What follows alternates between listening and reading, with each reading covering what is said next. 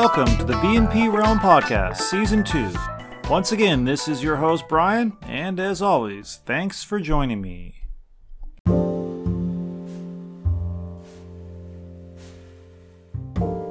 Welcome to Episode thirty-two. P is for pontificating on the past, the present, and the future, and a few twenty twenty-two predictions. This episode is my attempt to take a look back at the past ten years, to think about the next ten, and then to zero in on the present, using both astrology and some secular-based understandings of the cycles of history. Let's keep this intro tight, shall we? About all I want to say is I noticed two mistakes on re-listen, both in the first segment, and hey, I want to be a pro about this, even if these are just Riverside ramblers. The first is that I mistakenly called Omicron Omnicron, and the second is I said it spelled moronic backwards. Actually, Omicron is an anagram of moronic, which means you can rearrange the letters and spell moronic. Regardless, considering the way this whole thing has been handled from the start, well, it's just one of those little juicy bits of wordplay that can help us laugh during these trying times. Okay, like I said, I'm going to keep this one short, so once again, if you want to find me, go to the show notes and hit me up. Other than that, thanks again for listening and enjoy the show.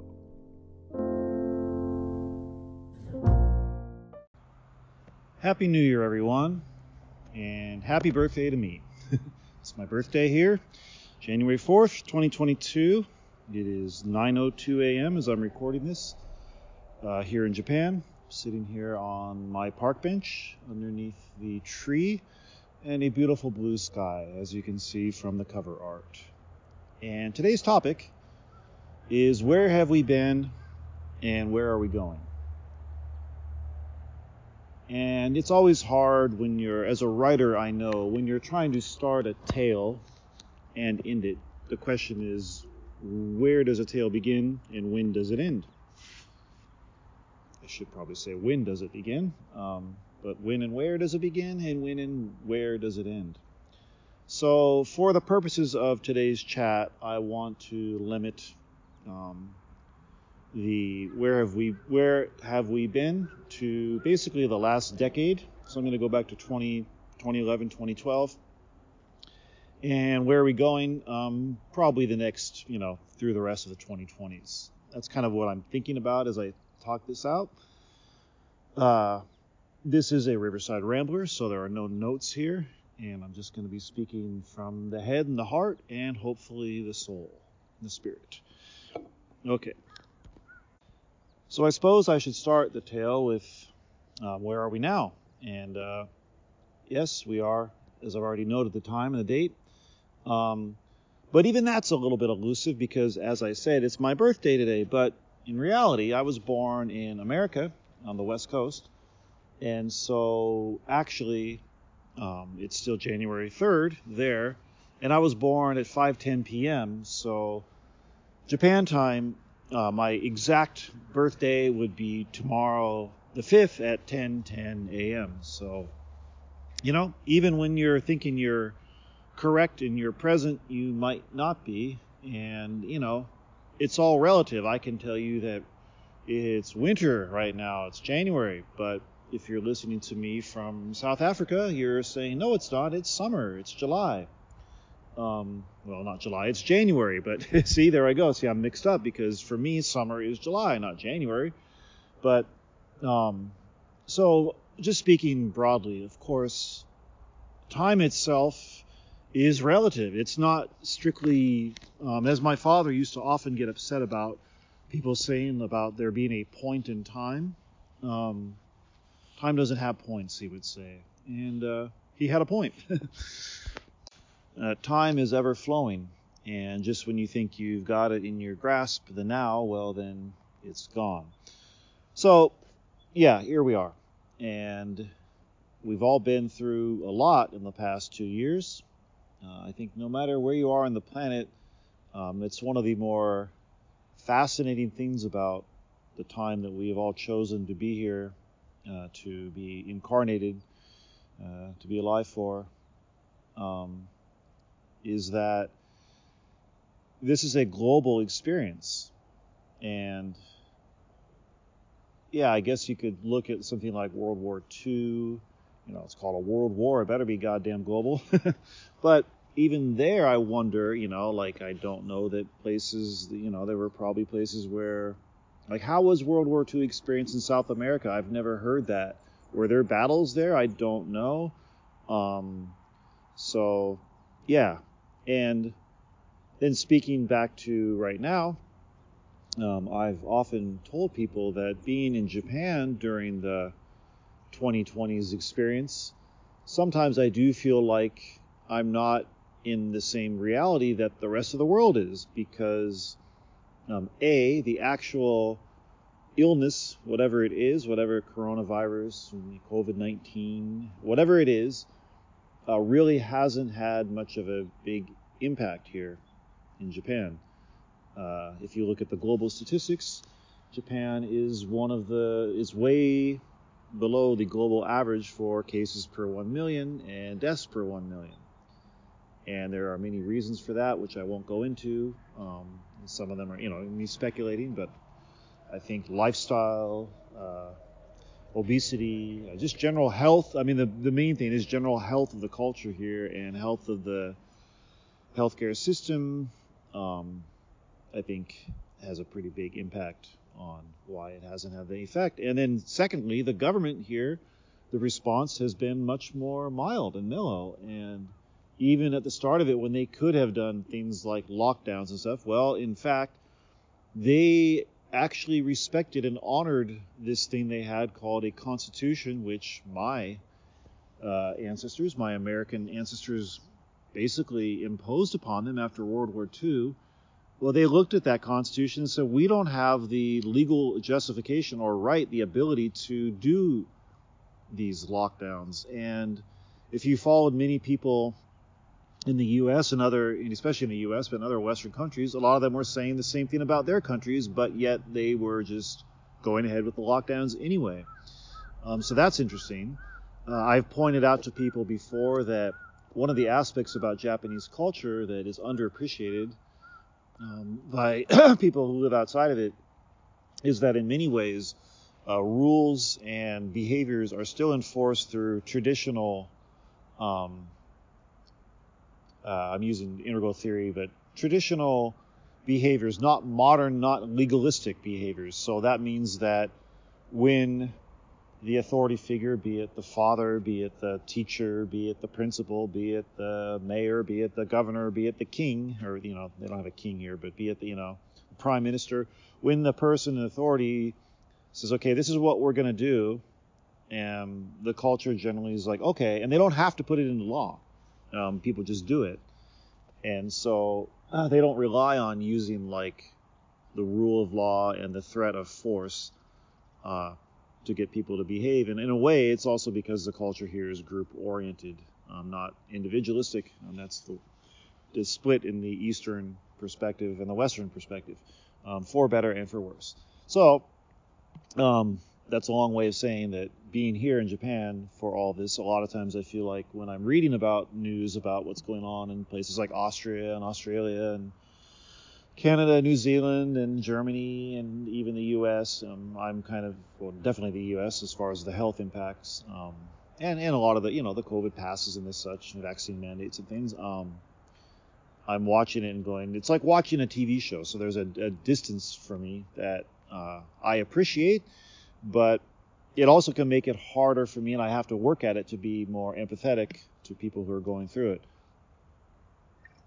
Um, but I think it gives me a little bit more of a emotional objectivity, too, because I'm not in the grinder of it all. So I can kind of provide that sort of a big picture view. And that's what I'm trying to do here. But we've just been talking about the present. So here we are. Um, and one more thing, uh, well, I don't know if this is the last thing, but about the present is that, as anybody who's been following the news at all knows, which I honestly, folks, don't really follow the mainstream news so much. I've got a good um, Telegram channel that I follow for COVID updates, and I will put the link in the show notes. It's called covid nineteen U P, and they're a uh, team of, well, a bunch of independent journalists from around the world, and they just give updates on things happening around the world relating to covid nineteen. And that's kind of been my main source of information. But uh, it seems like no matter what your source is, if you're following anything on COVID right now, you know there's this new variant, Omni- Omicron. Um, and again, moronic backwards, which everybody had a good, well, a lot of us had a good laugh about. Um, and I would say, well, let me speak to that first. I'll speak to the moronic part in a minute. Uh, you know, there are lots of cases. Cases have gone way up and, you know, setting records in countries all over the world, setting a worldwide record. Uh, all this while we have these vaccines all around the world. So what's going on? And many people who are getting this Omicron, Omicron um, are people who are vaccinated, if not boosted or triple boosted or quadruple boosted or boosted out the yin-yang. Um, they're still getting it. Now, their symptoms may be less. Uh, I'm not going to go into that so much. Uh, that's the one thing I have kind of conceded, that it seems the vaccines do, maybe in the short term, re- uh, make symptoms Uh, less if you were to come down with COVID, any of the strains. Um, but, you know, I don't want to go too much into vaccine efficacy and safety on this particular podcast. Um, but now, get into the moronic side of Omicron. Um, meanwhile, as we are seeing that, you know, it doesn't seem to matter if you're vaccinated or not, you're gonna, you can come down with this thing um, and spread it. Uh, governments around the world are doubling down on these vaccine passports and vaccine mandates, and it doesn't make a lot of logical sense if you really think about it, because if the idea of, you know, well, you can come in and do that, you can, you have the freedom to go out and spread and be around because you've been vaccinated, but I've been vaccinated, I can still catch this and I can still spread it. Well, then why should being vaccinated give me that freedom, you know? Um, why, why, why are we making it? Why are we making this segregationist policy? Uh, and I would just say it's because these um, the leaders of the world, quote in quotes, air quotes, are uh, moronic, and if not moronic, uh, possibly. And I think probably some of them are kind of the people really running the show are uh, nefarious, and that we'll get to more about where we're going. But I'll leave that there. So that's where we are. And we're eleven minutes into this, so now let's go to where we have come from. And this is where, uh, if you've listened to this podcast to any length, you know I study uh, esoteric topics. Um, I have been digging into astrology in the last couple years, um, and that's one thing, and then tarot cards, but also I... have long been influenced by psychedelic thinkers like Timothy Leary and uh, Terrence McKenna and uh, Daniel Pinchbeck. And so I want to speak about Daniel Pinchbeck now. After a swig of water. Uh, warm, comfortable water. It's very good on a nice day here. Um, so I read Pinchbeck's book, uh, twenty twelve, The Return of Quetzalcoatl, in two thousand six. And that led me to uh, his website called Reality Sandwich.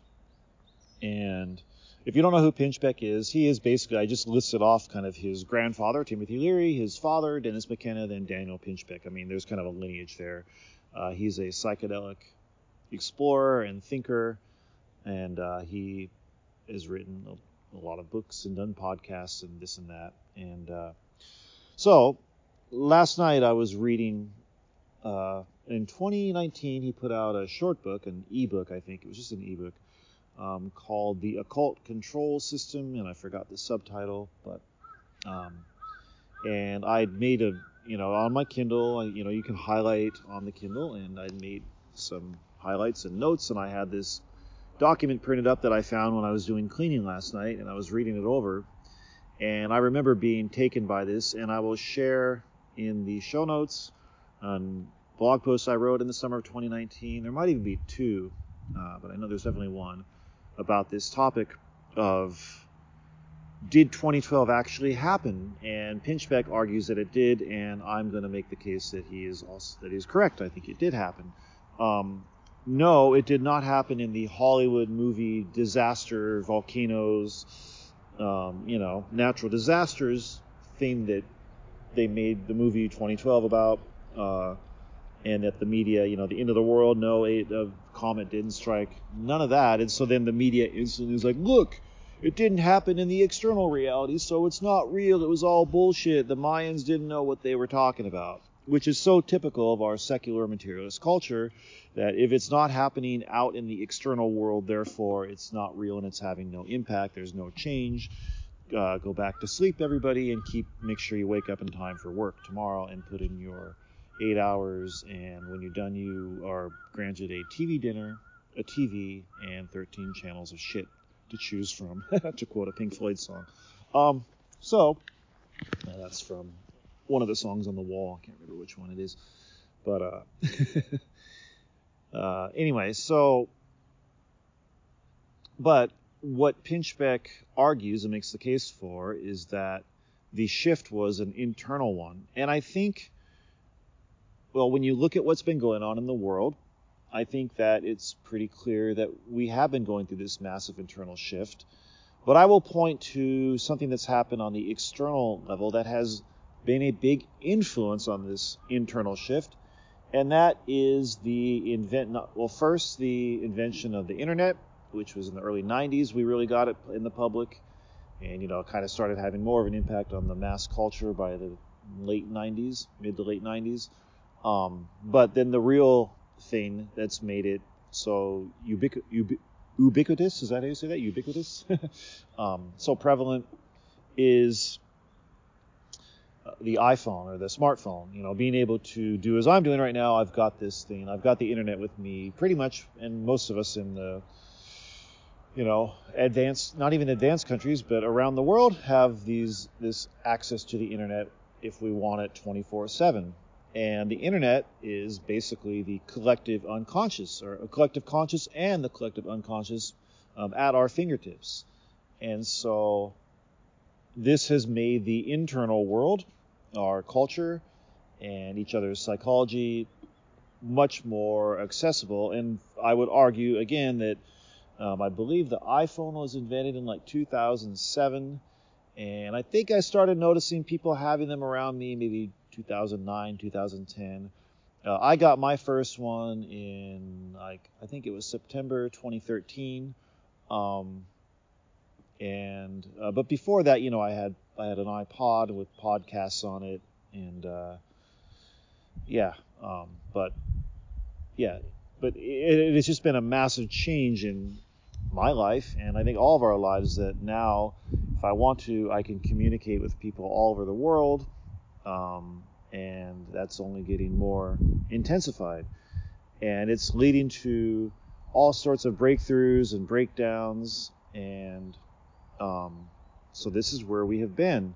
And now Pinchbeck writes about some of the uh, indigenous cultures of the Americas have a uh, understanding of this period.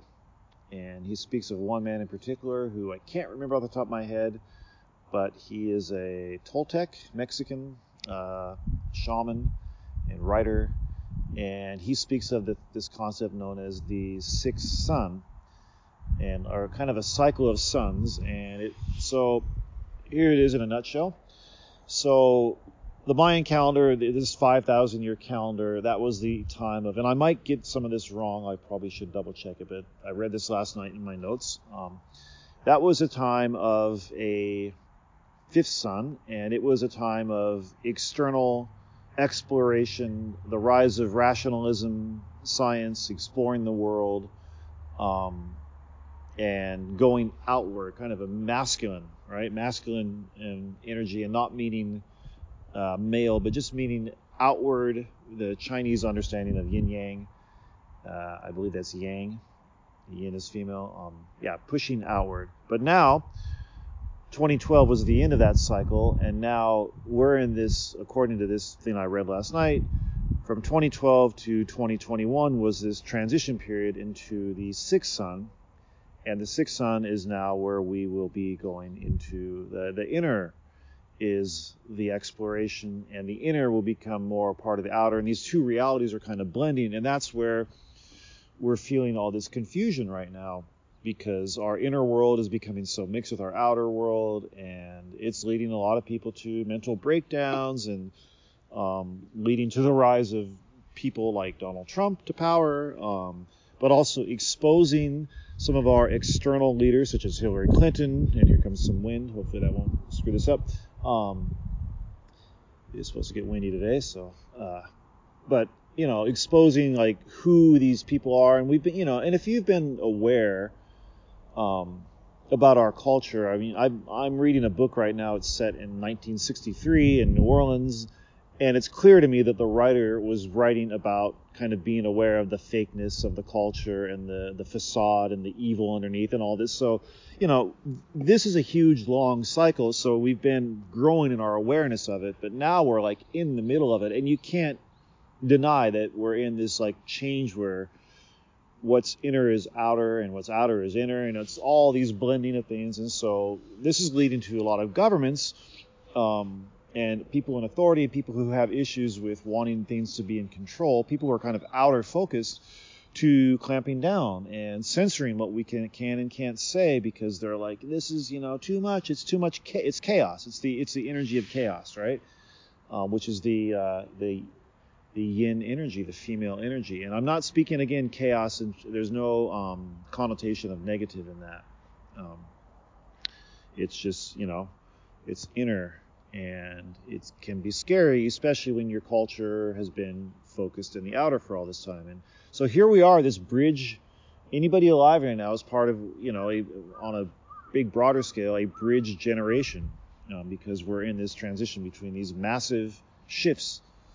And so um, if you feel kind of like, man, this is some historic changes going on right now, well, you're right. Um, and the interesting thing, one of the reasons I've really taken to studying astrology, is because it's about the study of different cycles. And there are, you know, there are all these, it's so fractal. There are all these, like, there are small cycles, like, for example, um, well, we can observe one that everyone observes every day, like just the cycle of the day, you know, like the sun is up for twelve hours or so, then it's down for twelve hours. That's a cycle. Um, but then, like, the moon cycle, the moon is in a sign for approximately two and a half days. Um, that, and so the moon goes around the zodiac in, you know, one month, one month, you know, twenty-eight point five days or whatever. That's a cycle. And then, then there's the sun cycle, which is one year. And then there's the, you know, Venus and Mercury, and all the planets have different cycles. And it's it's just endlessly fascinating. But, um, and then we can look at, there are secular attempts to understand the cycles, and one of them that I followed is uh, Howe and Neil Howe and no, oh, I shouldn't have said their first names anyway. Howe and Strauss, because I don't know Strauss's first name. Um, Richard Strauss, so that's not right. Robert, I don't know. Uh, it doesn't matter. Uh, the Generational Theory by Neil Howe and Strauss, um, and what they propose is that there is this eighty-year cycle to human life, and it expresses itself in the culture, and they did their focus on American history. Uh, I've often wondered if they they or anybody else has tried to do this for other cultures and world history. Um, but anyway, they've done their focus on American history, and they say, look, this cycle repeats every eighty years. And I like how they, what they do is they break it down each, you know, eighty years, and so it breaks it down into four, each twenty years, and Um, it's done by the seasons. So twenty years of spring, twenty years of summer, twenty years of fall, twenty years of winter. And here comes the wind. Woo! Yeah. All right. I'm going to... The sound quality may have changed.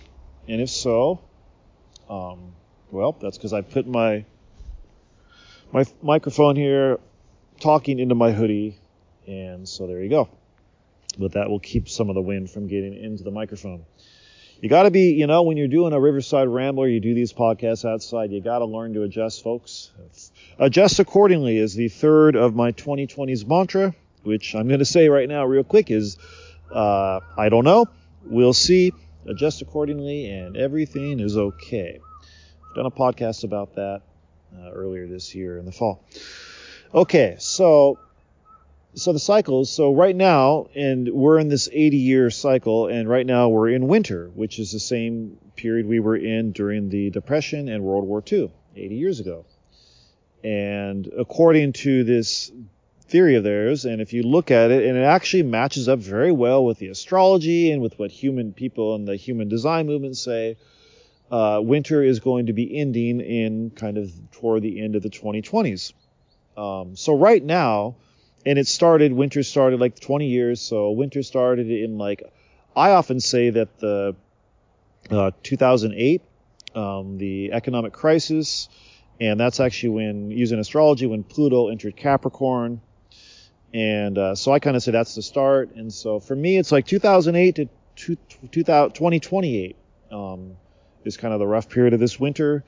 Um, and again, though, when you experience actual real some spring, you know, the real seasons, just because you get to, uh, you know, March twenty-first, spring here in the Northern Hemisphere, March twenty-first, it doesn't mean you wake up and all of a sudden everything's in bloom and, you know, so it doesn't mean on twenty twenty-nine all of a sudden everything's rosy and great and we're in spring. Uh, there's a transition. So, uh, but right now, if we're, if we're starting at twenty, two thousand eight and we're now in twenty twenty-two, so that's fourteen uh, years out of twenty. So that's, I'm doing my math here, folks. That would be seven tenths, seven tenths of the way through. So if you look at winter, it starts December twenty-first. So we are, yeah, so um, two-thirds of the way through would be the start of February. So basically, I'm sorry, February twenty-first. So right now we've, uh, we're kind of entering uh, Pisces season, which, interestingly enough, Jupiter just entered Pisces on December twenty-ninth. Um, now, all right, I'm going to move it out of the, the wind stop there, so I'm going to move it out. It's a little easier. Um, I find all this stuff fascinating, making all these comparisons and connections, and uh, it makes it, time becomes a lot more of a vibrant, um, lived-in experience than if you just go by a clock and the Western calendar, which has its issues, and et cetera, et cetera. So that's where we've been. That's where we are. We're in this transition period, and um, now I think we're kind of going to be coming out, you know, just like in late February, early March, you get those days where every once in a while it's like, whoa, it feels like spring. And then you'll get the days again where it starts to snow and it's like, ah, winter isn't over. And it can feel kind of like it's never going to end, you know? Um, so it's almost like the darkness before the dawn in a way. But um, at the same time, though, when you look at that season, you're two months away from when the sun's been getting lighter and lighter, you know, higher and higher in the sky. So if you're feeling like, like okay, even though the out- external reality has this still like, wow, things are getting worse and this is fucked and all this, but you're feeling this like kind of hopefulness, like there's something in me, there's changing. Well, that to me is just you're recognizing what part of the season we're in, um, in the condition, the human condition, collectively. So where are we going? Well, we're going to spring, according to this. And I think, you know, again, using the astrology, Um, I'll, let me speak to a few of the big changes in the astrology coming. Um, I won't talk about this year specifically, uh, but I can, maybe I'll do that in a separate podcast.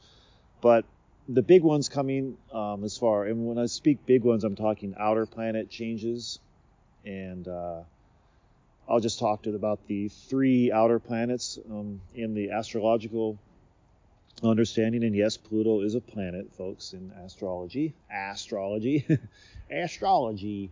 Uh, so you've got Pluto will be entering um, Aquarius actually next year, but then it will retrograde back into Capricorn to finish business. And then twenty twenty-four, it will enter Aquarius and be there for twenty years. And that's a big deal. Um, I think people talk about, you know, another, okay, I probably should speak to this, another big um, shifting of the ages is the astrological Great Ages calendar. And they talk about the age of Pisces, and each of these ages are, well, they say two thousand one hundred sixty years. I don't know how they can say so precisely when there's all these arguments in the astrological community about when exactly the age of Aquarius begins, but just roughly figure around that long, two thousand years. And so the age of Pisces began around the time of the birth of Christ. Um, but now we're, you know, we're transitioning also into the age of Aquarius. And a lot of people are like, oh, we've already entered. And a lot of people are like, no, it's not going to happen until twenty eighty. I mean, there's there's a big, big debate.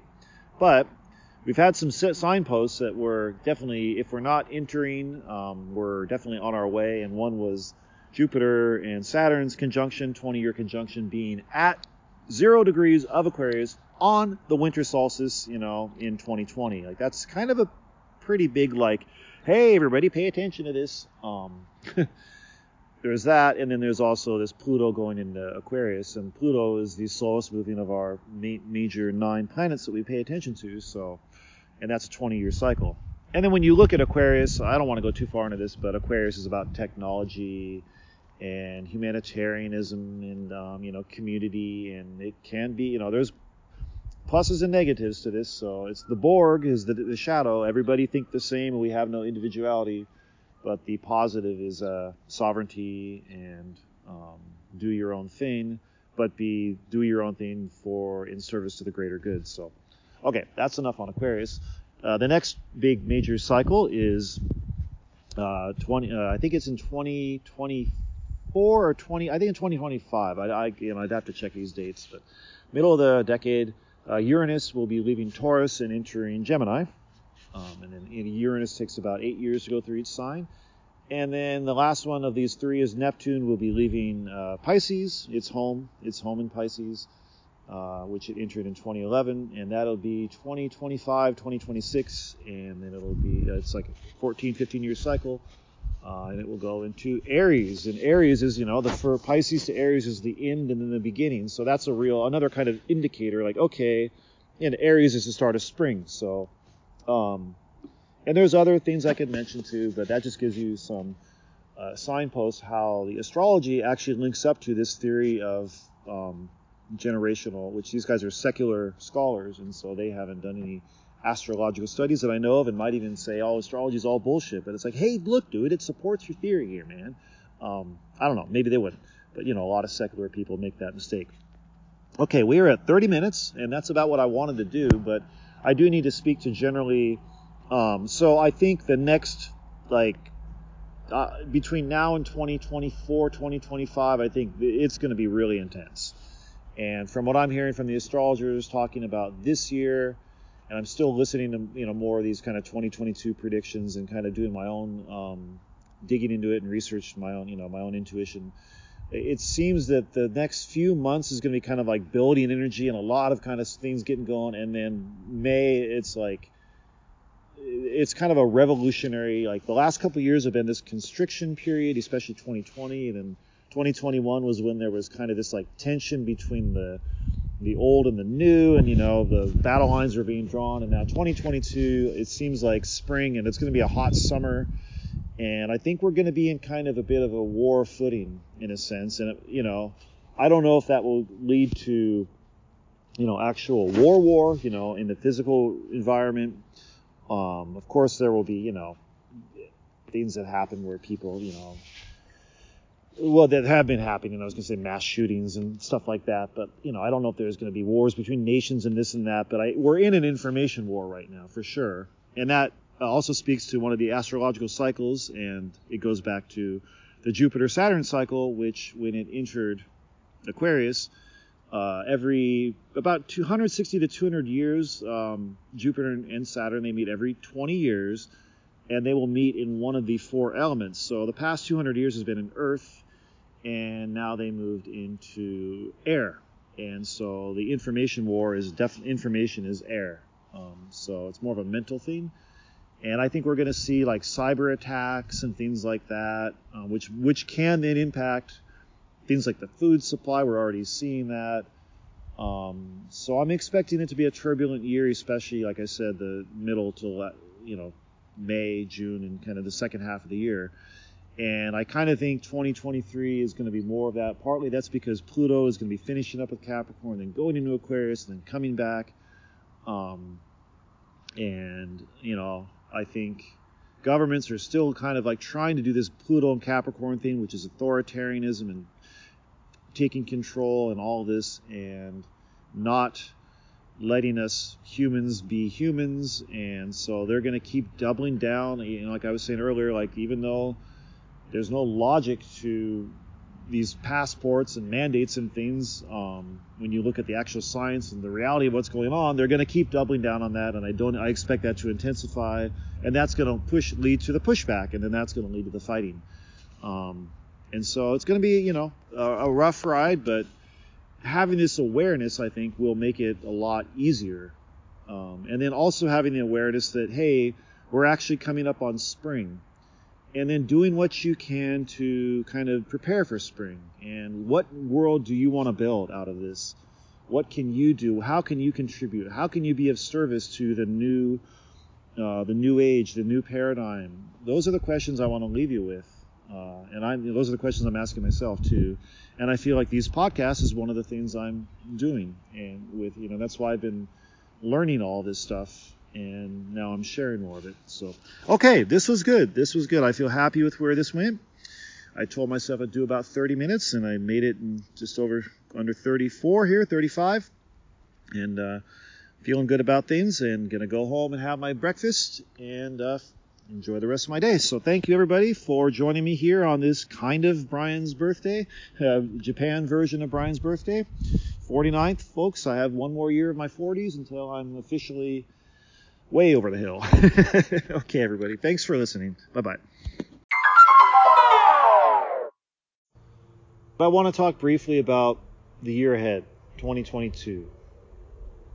This is going to be a challenging year, a very intense year, a year of disillusionment, and yet a year of grace.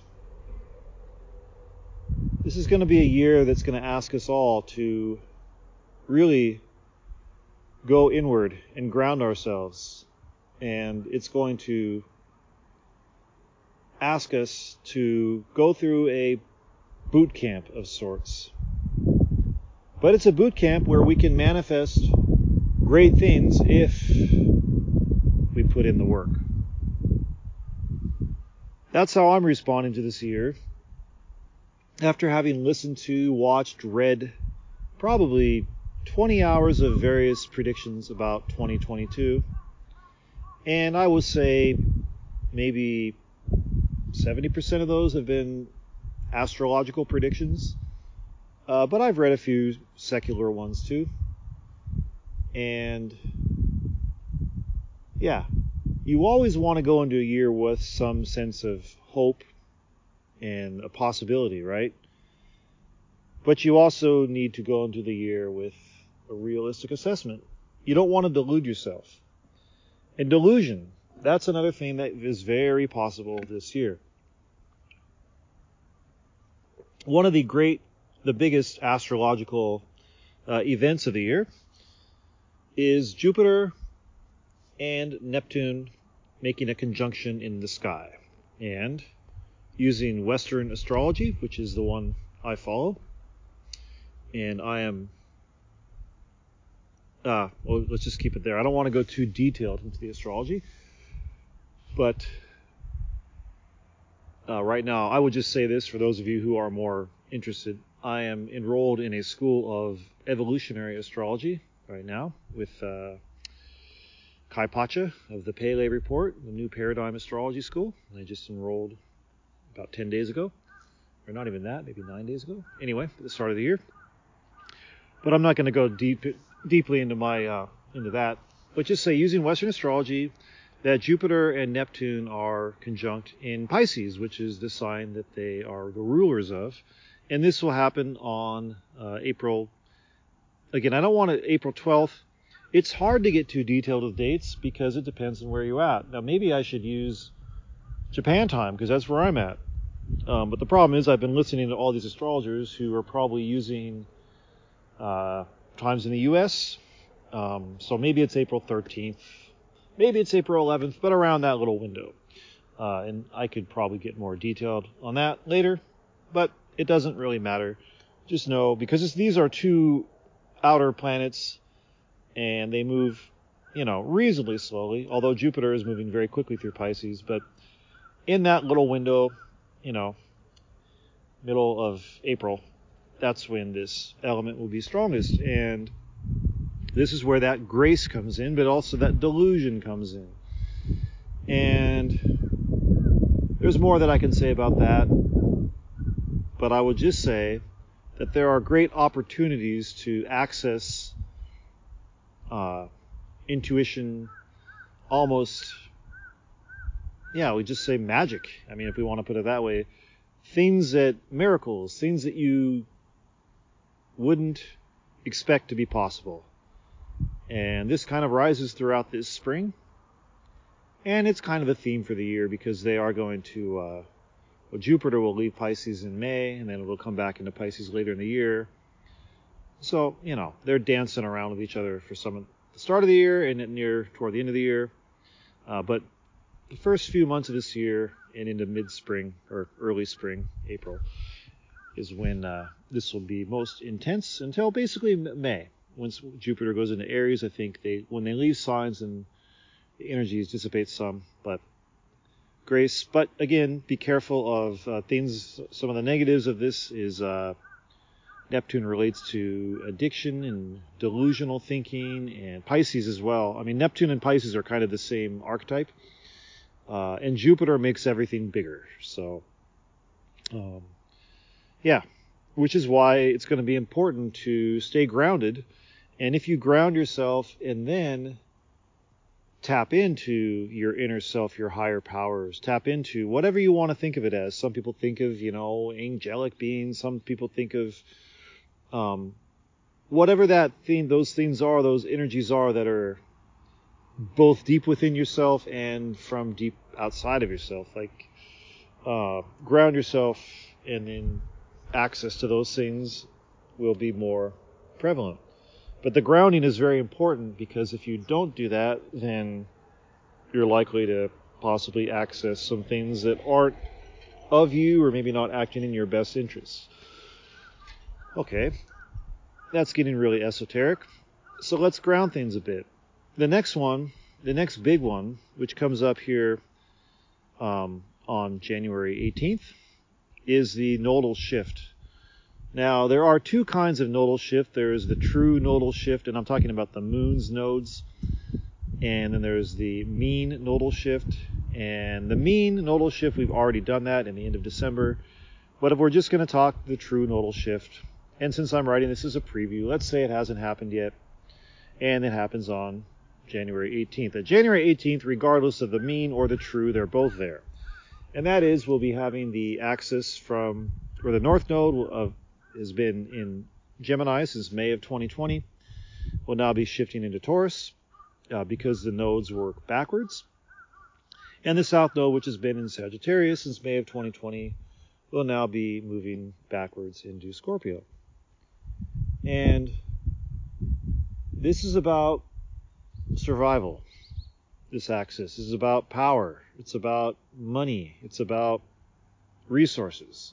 The Taurus-Scorpio axis, and it's about tapping into one's self-sufficiency and one's own values, internal values, as opposed to values being imposed upon you by the outer world.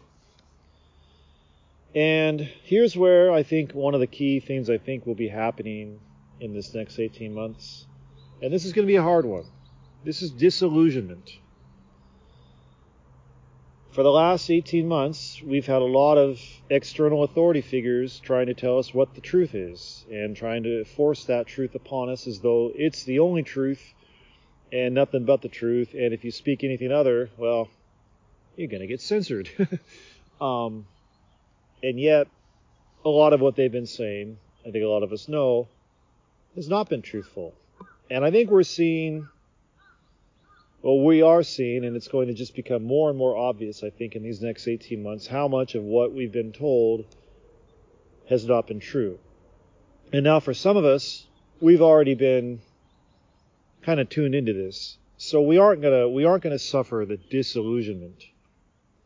Uh, we will all be disillusioned, I think, in different ways. That's part of this cycle. But the whole point of disillusionment is you have to believe in the illusion to become disillusioned. So the less you're believing in an illusion, the less you're going to be disillusioned, right?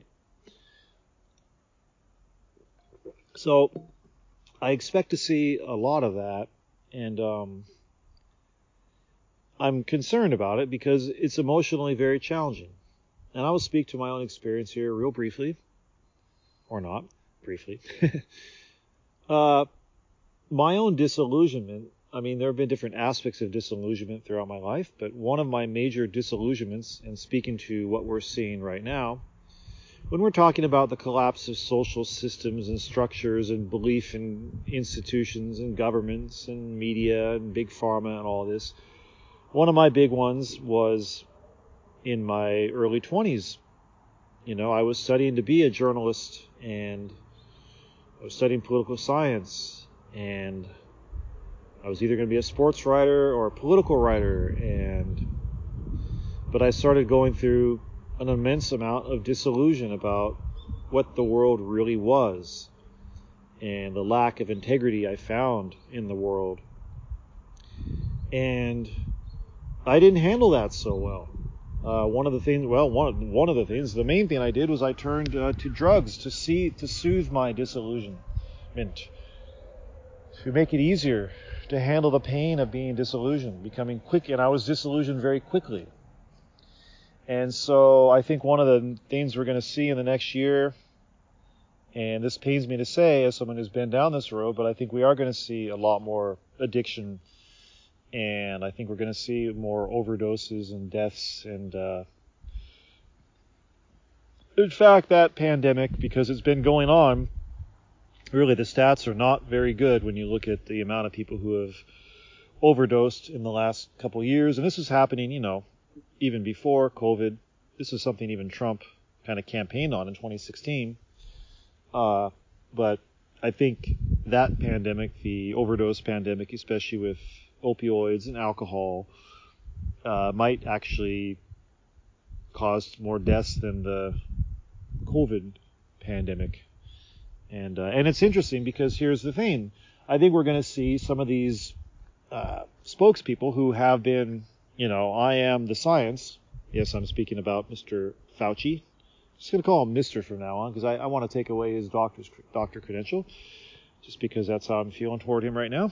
Uh, I feel like you have to earn your credentials. Maybe he did at one point later, earlier in his life, but I feel like he's lost that privilege. So, Mister Fauci, I am the science. Apparently, recently he was just saying that, uh, you know, a lot of these, half the COVID hospitalizations are people who have been in the hospitals uh, with COVID, not because of COVID. And a lot of us have been pointing this out for, you know, over a year now. And when we've been pointing it out, we've been told, oh, no, no, that's, you know, you're reading this wrong or whatever. And now he's saying it. And it seems to me like it's another, like if there's one thing Doctor, or sorry, Mister Fauci seems to be good at, it's the old C Y A trick, cover your ass. Now, the wind is picking up a little bit here on my park bench, so I'm going to start moseying back, and I may have to switch, well, you don't care, but the microphone, um, but let's mosey back. So I think dis- disillusionment, I think I predict more, definitely more um, drug overdoses. That that pandemic I think is going to get more severe, and I think one thing that might act, might very possibly likely would come out of that is people recognizing the role that big pharma has had in creating that pandemic, um, and that actually might connect to the role of the U S military industrial complex being in Afghanistan all these years, and how that was bringing in a lot of the Uh, cheap opiates for big pharma. I don't know. I mean, I can see all these connections being made, but and that leads me to another big aspect of this year. Uh, probably the last big aspect of this year in terms of uh, astrological cycles, and that is this is the last year, last full year that Pluto will be in Capricorn. And interestingly, this started near the beginning of this winter, two thousand eight. And next year it will be in Capricorn, and then it will go into Aquarius for a while, and then it'll come back into Capricorn, and it will finally, in twenty twenty-four, I don't know the exact date, but that's when it will leave Capricorn for Aquarius for twenty years, and that's going to be a big shift. But Pluto in Capricorn is about the Capricorn is about the structures of society, social structures, institutions, and Pluto is kind of the death rebirth process. And it's the integrity. I mean, Capricorn is about integrity. And so if these institutions don't have good integrity, They will die and crumble away, and something new will be reborn. And here's the thing. I'm speaking to those of you who, you know, I'm really appreciative lately because I'm meeting more and more people who are like, you know, astrology isn't my language. It doesn't speak to me, but I, res- I understand and I can see how it's useful for others. And so I'm questioning when I'm doing these podcasts and these talks, like how much do I say this is coming from astrology and how much do I just say these are my predictions? But if I make these predictions without saying it's coming from astrology, am I being in integrity? You know, am I being true to what is guiding me to make these predictions? Um, so I, I'm asking those questions. But then on the other hand, I'm like, well, if I speak the astrology, are people going to then dismiss it? You know, like, wow, astrology is nonsense.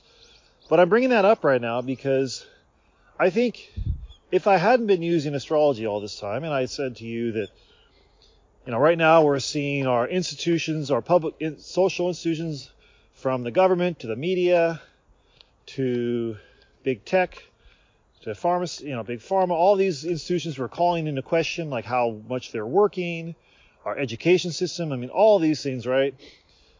How much are they working and how much integrity do they have? Are they being honest with us? We're having a big crisis in trust. If I spoke all those things to you and you had no, and I didn't say anything about astrology, and you were kind of tuned in to what's going on in the collective, you're an intelligent person, I think you'd go, yeah, yeah, that all resonates, right? But I'm able to hone in on that because A, I'm following current events, but B, I'm paying attention to astrology. And so I'm combining the two. And then that gives me more of a sense of like, okay, yeah, I can see how this is playing out. And again, when you go back to the start of Pluto and Capricorn, that was in two thousand eight and around the time of the financial crash. And it was like, and that was, you know, again, as I mentioned before, that was when Obama came in. You know, so the U S, uh, the presidency, the legitimacy, the integrity was all being called into question. And then, you know, it was like, so this whole asking questions about, are our institutions still serving us, kind of really kicked off uh, at that time. I mean, really went into a high gear, and that's been a lot of our struggle over the past, well, fourteen years. And so that is the, you know, this year is the final year we get. And when the, in astrology, when a planet moves through its final degrees, it's kind of like finishing the job. And Pluto being a really slow mover, you know, it takes a whole, well, it depends, but Pluto's kind of got a weird orbit. It can take anywhere from, I think, the shortest one is like twelve or thirteen years, I think in Scorpio. And the longest one is like thirty years, but on average it's around twenty years. Um, so Capricorn's a little shorter, it's sixteen. But it's like generational. A lot of astrologers use Pluto to do uh, generational astrology, which is what I was talking about earlier, secular generational theory.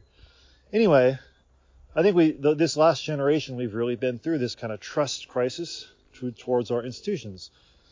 And uh, so I expect this year a lot of those things to really just become obvious. Like, and they're either going to die, you know, they're going to die one way or the other. And then the question is how to, what, what comes out of them, you know, and that's not to say that the U S government's not going to be with us next year.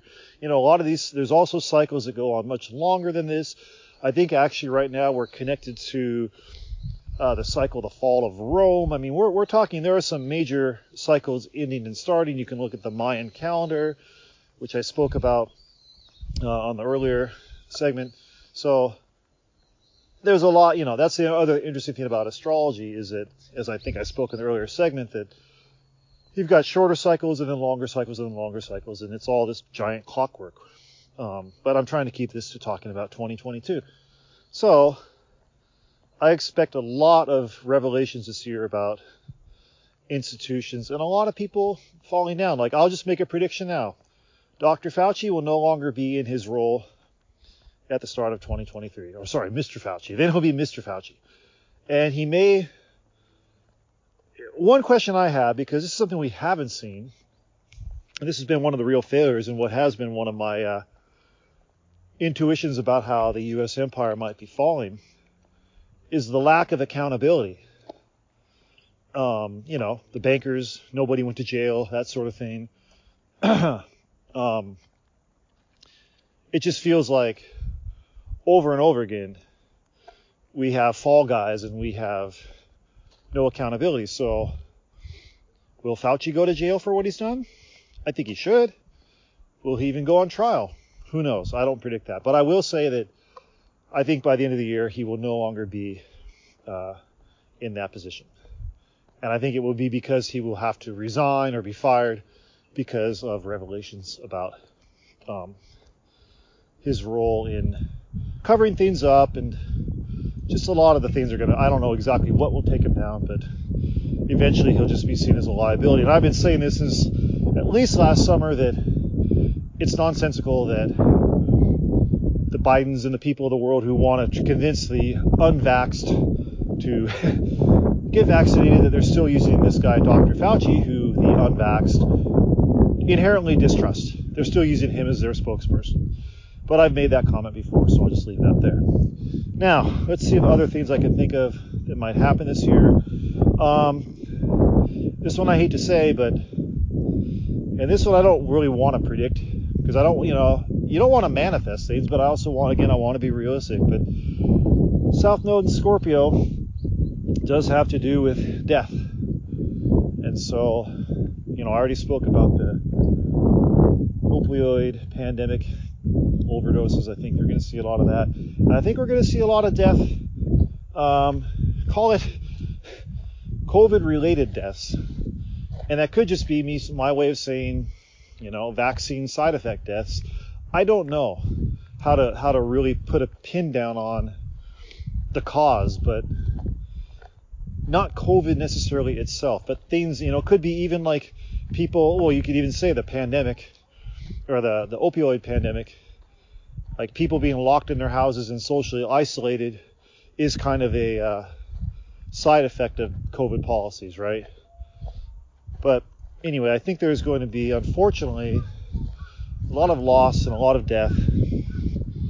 And that's why, again, it's going to be a challenging, intense year. Now, last thing I think I'll say, because I'll try to finish this up here, is I believe, especially this first half of the year, but maybe up in, I don't know when the cutoff would be, but I believe the authorities, the people who are kind of behind some of this stuff, uh, well, for one thing, I don't think they're all that intelligent in a lot of ways, but I think they're really doubling down right now because they're losing the plot. And so I expect them to accelerate even more towards their various authoritarian policies, you know? I expect more mandates and such. Having said that, th- th- that's the thing. Every year has, every all times have the two sides to it, but it's interesting to see how events play out, because in Austria, I don't remember, I think it was the health minister or somebody, came down with COVID, and within a day or so after that, all of a sudden they're like, well, we can't really enforce this February deadline for the mandate, so we're going to push it back to April. So that's where grace comes in.